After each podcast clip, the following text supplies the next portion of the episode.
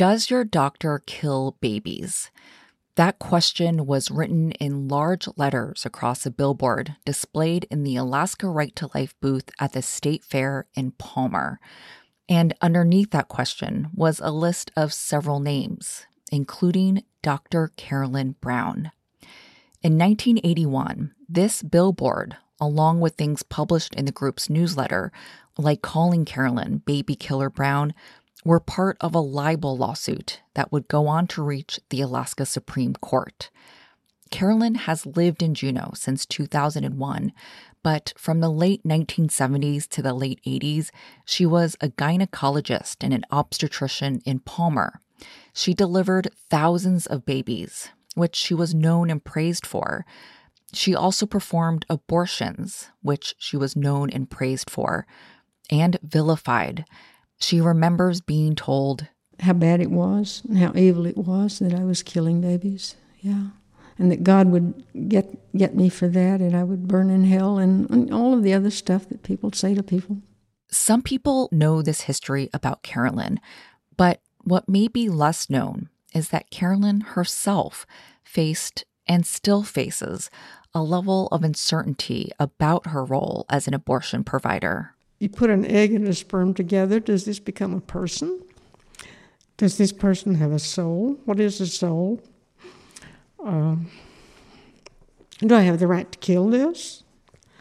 Is this just a bunch of tissue? You're listening to Private Right from the Alaska Beacon, a show about abortion in Alaska, a conservative state with a strong right to choose. I'm Lisa Phu.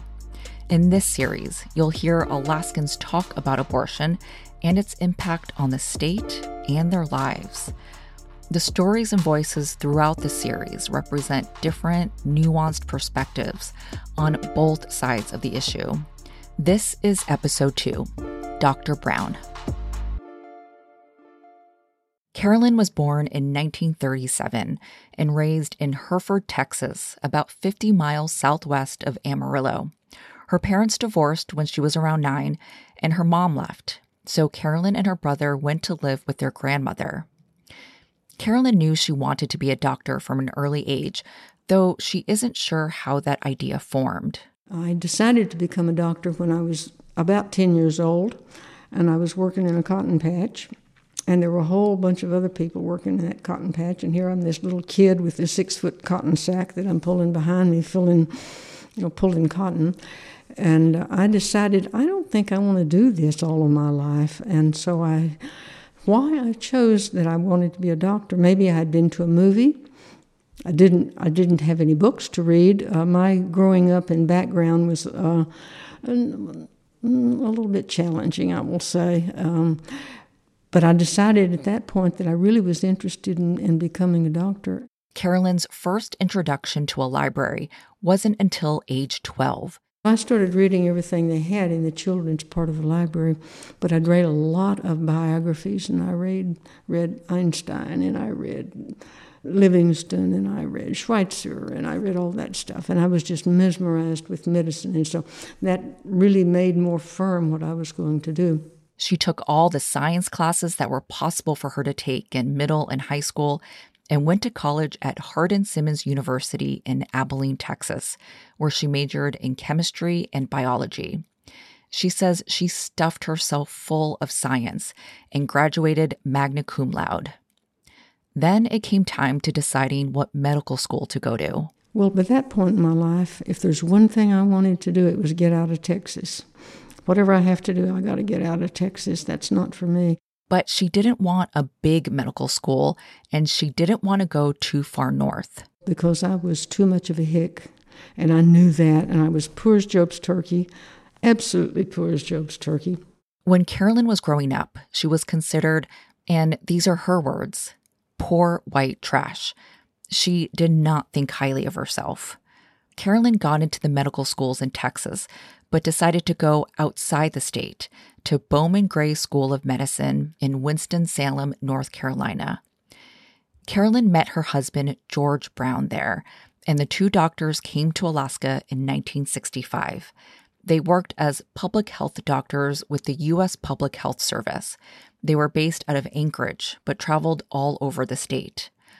The two then went to Hawaii, where Carolyn did her first residency in public health and preventive medicine. Afterward, they returned to Alaska. Carolyn had a long list of jobs during that time. One of them was working at the old Anchorage Municipal Health Department on 3rd Street.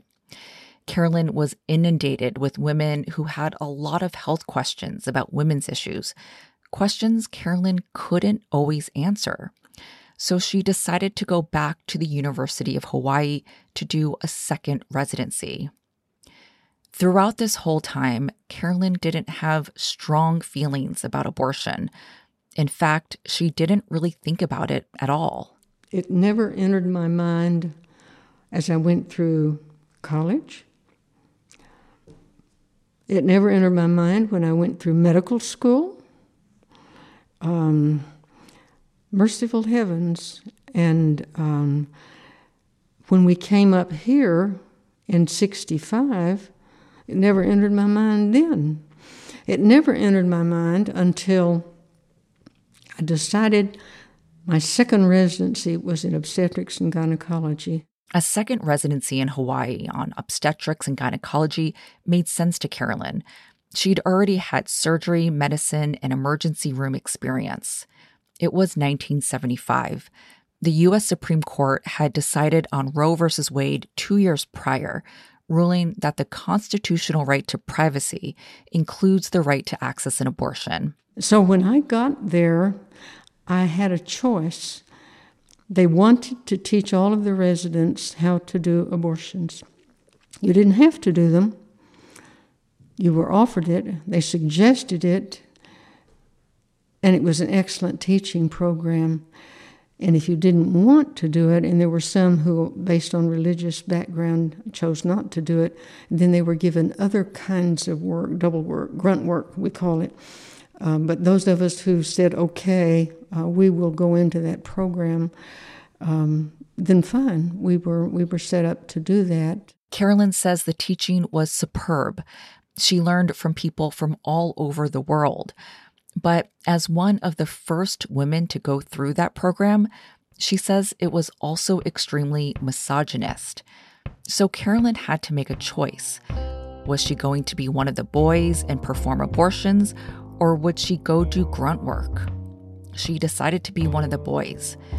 Even then, she still didn't have an opinion about abortion.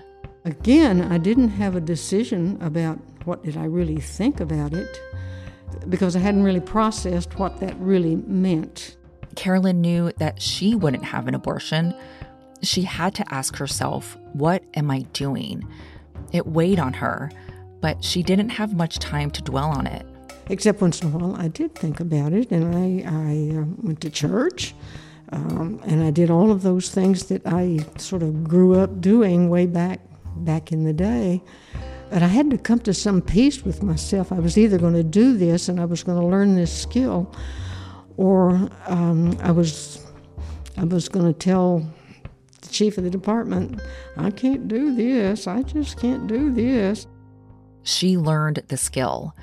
During her days at the clinic, Carolyn was doing 10 to 14 abortions a day. But I never could decide for myself um, that an egg and a sperm was a person because a person is a philosophical definition. Um, a sperm and an egg, when they come together, that's tissue up to a certain point. And then you've got the whole philosophical thing is when does the soul enter the sperm and the egg? Um, I didn't know, and I still don't know. But I've struggled with that for all of, all of these many, many years. When she was done with her residency in Hawaii, she and George and the two kids returned to Alaska in 1978. She and George started Women and Children's Health Associates, a nonprofit that operated an obstetric, gynecologic, and pediatric practice in the Mat-Su Valley. Carolyn's office was based in Palmer, and George's pediatric office in Wasilla.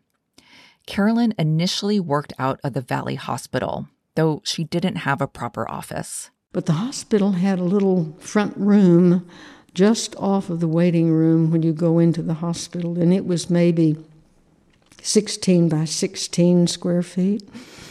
And so we found um, a table with stirrups on it, and a, a, desk, and a chair, and a screen. And I, I didn't have a secretary, I didn't have an assistant, I had nothing. But the people started coming. It was just absolutely amazing. After about eight months, she moved her office to its own building just outside the hospital's parking lot. Carolyn had a very active OB/GYN practice. She said she would work 100 hour weeks. She didn't make payment a barrier. Mercy, in those days, uh, I gave stuff free. I did free C sections. I took bear meat. I took salmon. You know, it was the old fashioned way of, of doing whatever it is you had to do. She also provided abortions, which were legal in Alaska. Carolyn accepted Medicaid patients, and people from all over the state were referred to her. Literally every quadrant of the state. Um, and people would um, call the office, or they would call whatever practitioner they knew, or for way out in the villages, uh, they would contact the public health nurse. During this time, Carolyn says there weren't ultrasounds. She had to tell how far along someone was from doing a pelvic exam. It was up to her to determine if a woman was, for instance, eight weeks pregnant or 22 weeks. In the late 1970s, doctors in Alaska could perform abortions up to 150 days, or about 21 and a half weeks.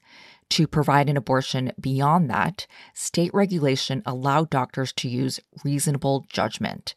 Carolyn stuck with the 150 day limit, which meant she sometimes had to turn people away, like a woman who had traveled from Utqiagvik to Palmer.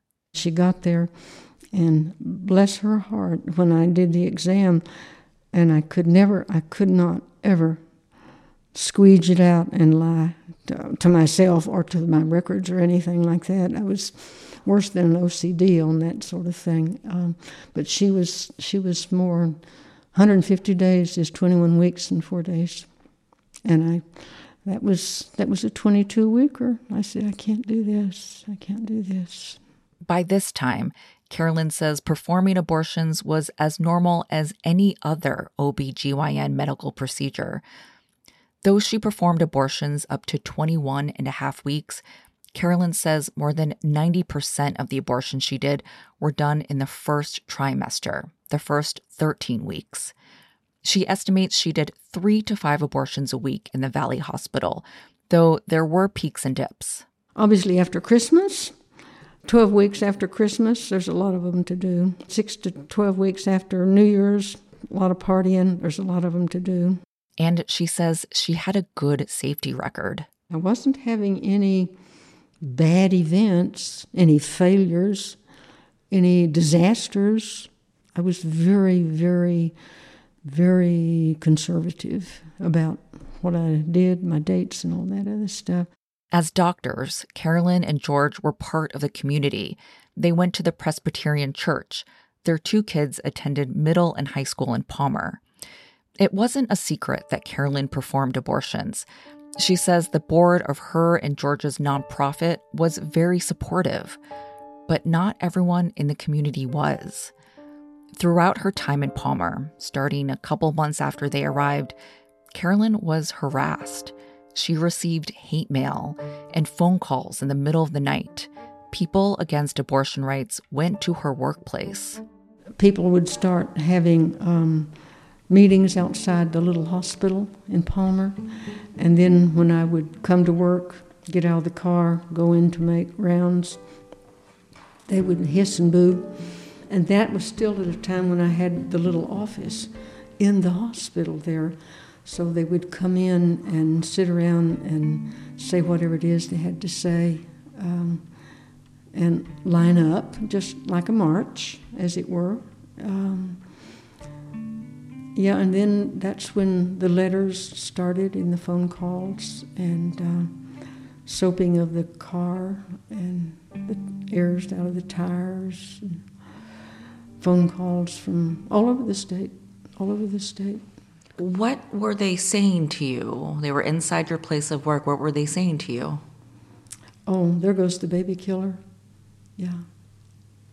Is that the babies? Is that the baby killer?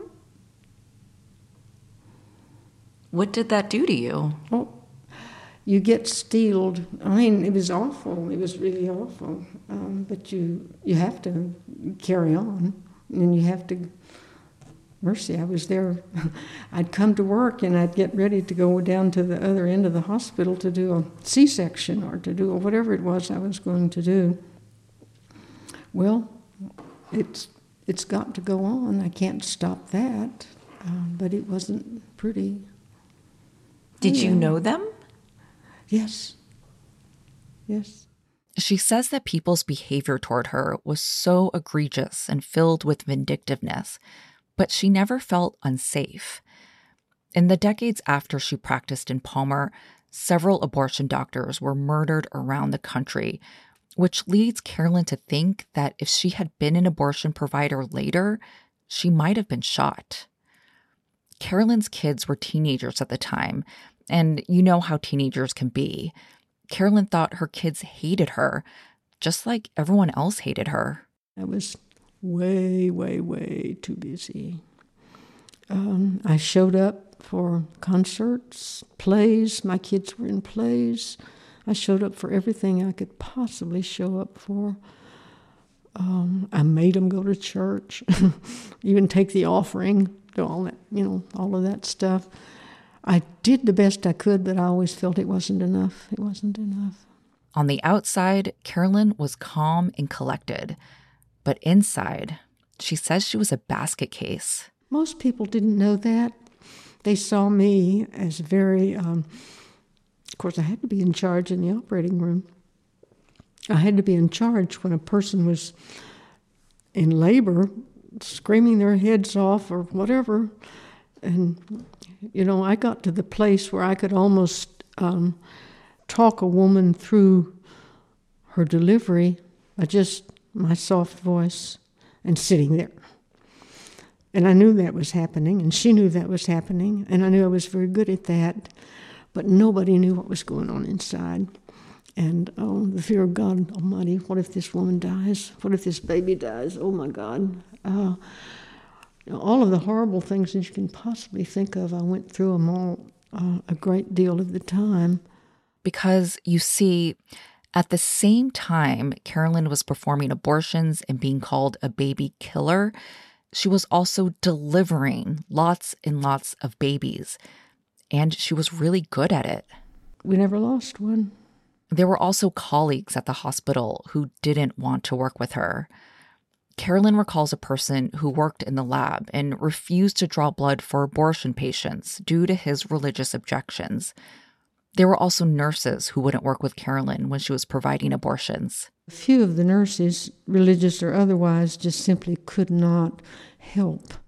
In April 1981, Carolyn submitted her name to Governor Jay Hammond for appointment to the Alaska State Medical Board.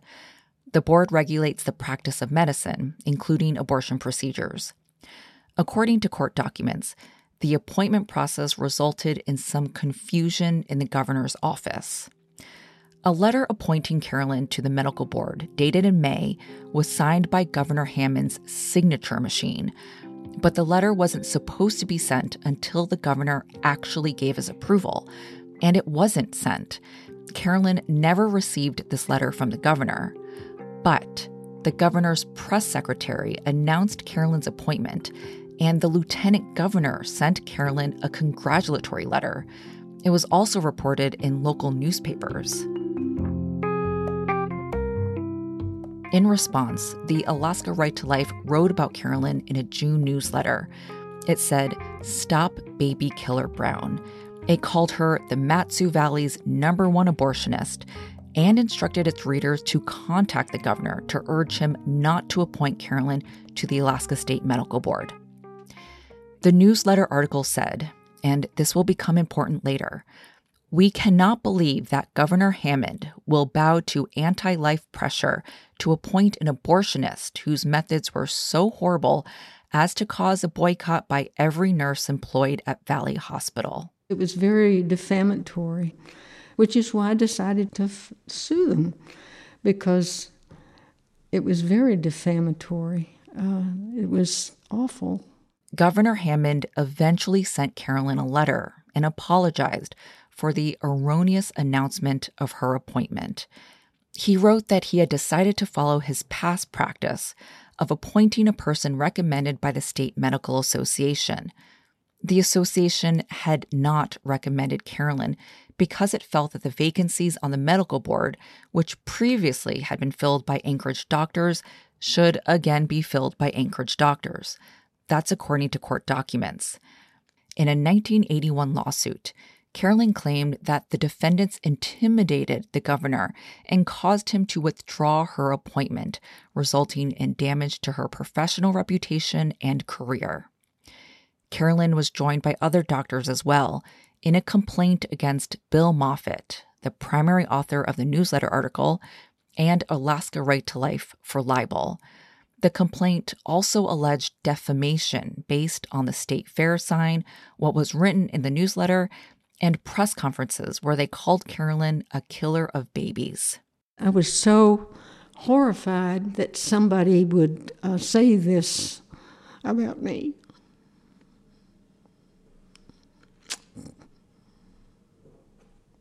Because that wasn't who I was. Sally Mead was horrified too. In September 1981, Sally was pregnant and a patient of Carolyn's she was so engaged with me, with the person. I assume she was that way with all of her patients. But it was like she was focused. Um, you didn't like run in and out of the appointment. There was time. Sally lived in a two story log cabin that she'd built in Bird Creek, which is south of Anchorage, which means she'd drive past Anchorage in her hour and 15 minute drive to Palmer for her appointments with Carolyn. That's also where she delivered her baby at the Valley Hospital. It wasn't an easy delivery. It ended up taking about, I can't remember, it's written down somewhere, but like 12 hours. And it was like through the night. Um, and in the end, she said, I think his head is bumping into your pelvic bone.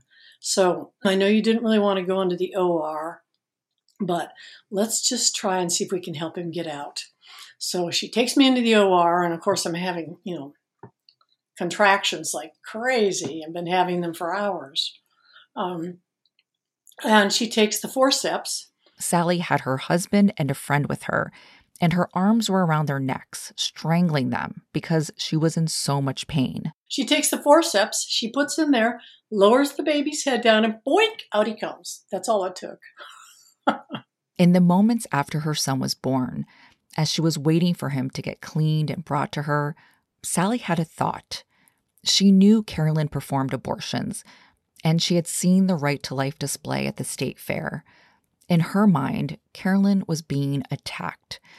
Sally had also heard about the lawsuit. And it was somewhere in that point with the delivery that I just had a flash. You know, this was something I could do to help. I could help create a legal fund for her and support this effort. At the time, Carolyn was paid $36,000 a year, which was more than the typical family, but not as much more as doctors today. Sally started the Carolyn Brown Legal Fund.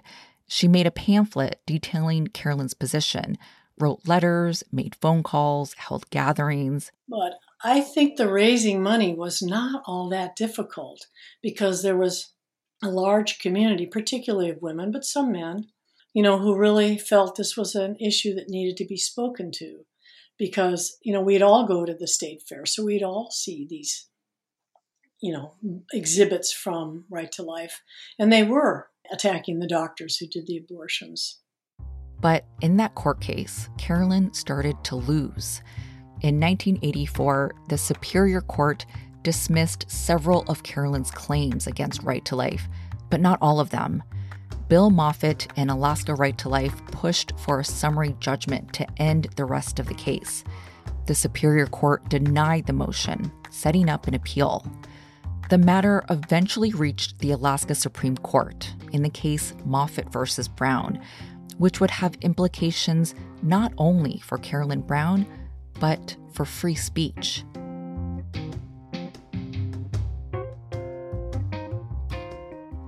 Besides the two parties and their lawyers, there was another party involved in the case as a friend of the court.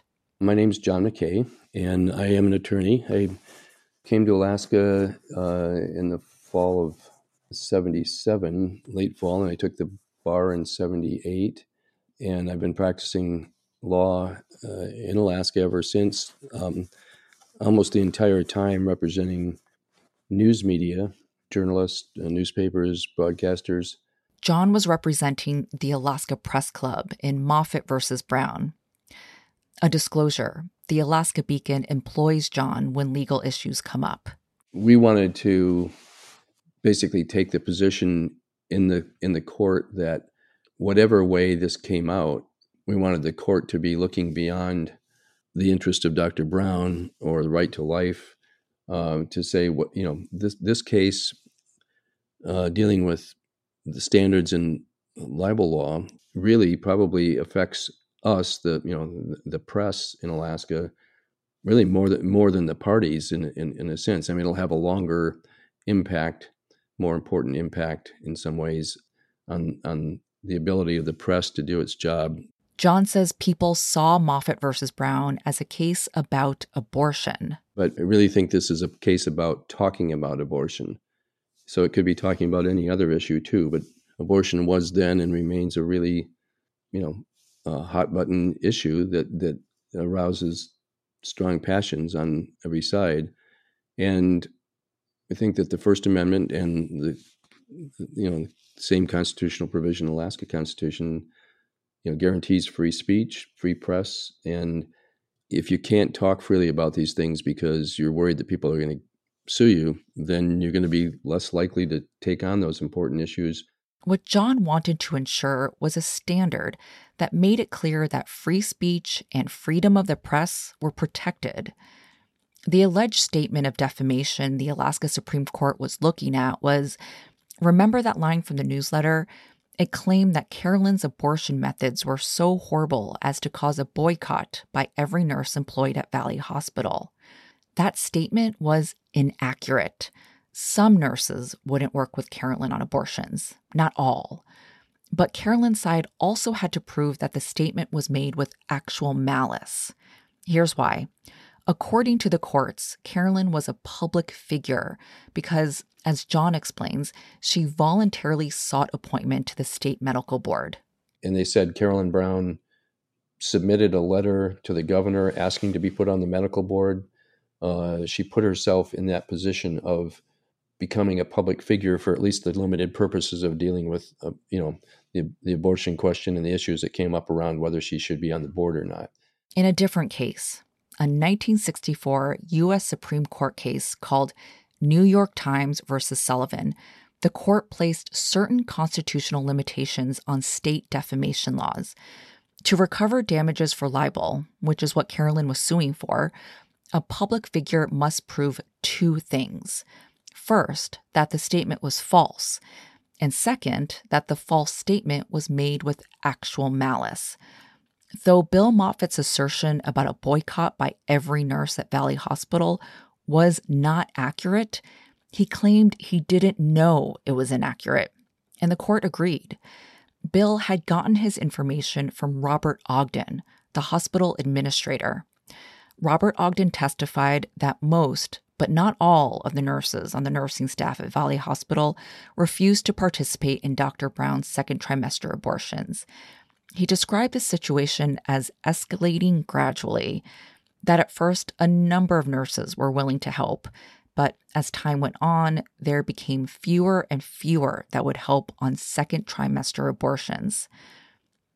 Carolyn's side wasn't able to successfully prove that Bill Moffitt wrote the inaccurate statement with malice. The Alaska Supreme Court sided with Bill Moffitt in the Alaska Right to Life. Carolyn Brown lost the lawsuit. John McKay says it was a good result from the perspective of the press. He explains what the judge wrote. Uh, you know, he said this, after all, is not a case about whether abortion is acceptable or might be punished, but rather about whether public speech about abortion was acceptable and could be punished. In 1988, Carolyn and George sold their Mat-Su practice gave the profits to their nonprofits board, and left Alaska for Vermont. There, Carolyn was an assistant professor of the OB/GYN department at the University of Vermont Medical School, where she trained others to perform abortions. The Browns stayed in Vermont until 2001 when Carolyn was asked to be the assistant director for the Alaska Division of Public Health. Carolyn and George returned to Alaska, to Juneau this time. After about a year and a half, the new governor, Frank Murkowski, gave Carolyn the pink slip. In 2004, George and Carolyn went to Kenya for two years to set up a program that cared for HIV patients. When they returned to Juneau, Carolyn worked at a number of clinics, but was winding down her medical career. Now she's very active in the League of Women Voters and AARP and stays connected with what's happening in the Capitol building on issues like prison health care, suicide prevention, and opioid abuse. She's also a voracious reader. Carolyn says she is still learning to be at peace with what is. Well, I went through a time of anger, rage, vitriolic hate um, for the people, the people who were the head honchos of the Alaska Right to Life. It took me a long time to get over that. Um, but I was only destroying myself by doing that. And uh, but tincture of time does a lot of things for people, as you well know. She reads a lot of philosophy and is interested in learning about different religions. One thing she doesn't do is attend abortion rights rallies. I remember when I first uh, moved here in 2001, and we would have those rallies on Roe v. Day and I was asked to speak at them. I cannot do that. Never could. Carolyn is clear that she's pro abortion rights, but it's not a simple topic to speak about. I couldn't stand up in front of the uh, Capitol and say not one word. I did go one year and stand up and just stand there but I was at, I couldn't, it's too much. I asked Carolyn what she means. It's too much. I don't know. I don't know. I still have to ask myself questions. What have I done? What is right? What is right? What is life? I know what life is, and I know that this tissue here is human. That I know, whether it's a person that's my struggle. What's the difference in humanity and personhood? Uh, but I, I, potential person? There are just so many unknown questions. So she simply doesn't attend the rallies. And maybe I'm, pardon my phrase, chicken shit for doing it, but um,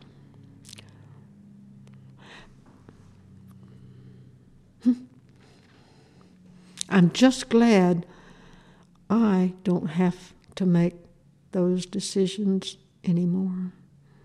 I am, that's a gift for me to myself. It doesn't mean that I'm against abortions. I just don't know what is a person.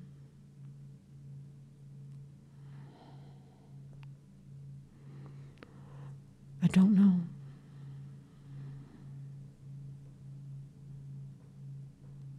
It's complicated, isn't it? Ultimately, she says, abortion and what constitutes a life is not black and white. It's not a yes or no question. Instead, it's complicated and ever changing and dependent on so many different factors like a person's background, spirituality, family history. And that decision on what abortion is, what personhood is, Carolyn says, is not for her to determine. She doesn't think it's for the Supreme Court to determine either, or for all the other people who usually end up getting involved in these discussions and decisions. There's no simple way to put it, it's just complex. This episode was written, reported, and produced by me, Lisa Phu. It was edited by Andrew Kitchenman and engineered by Dave Waldron. This is Private Right from the Alaska Beacon.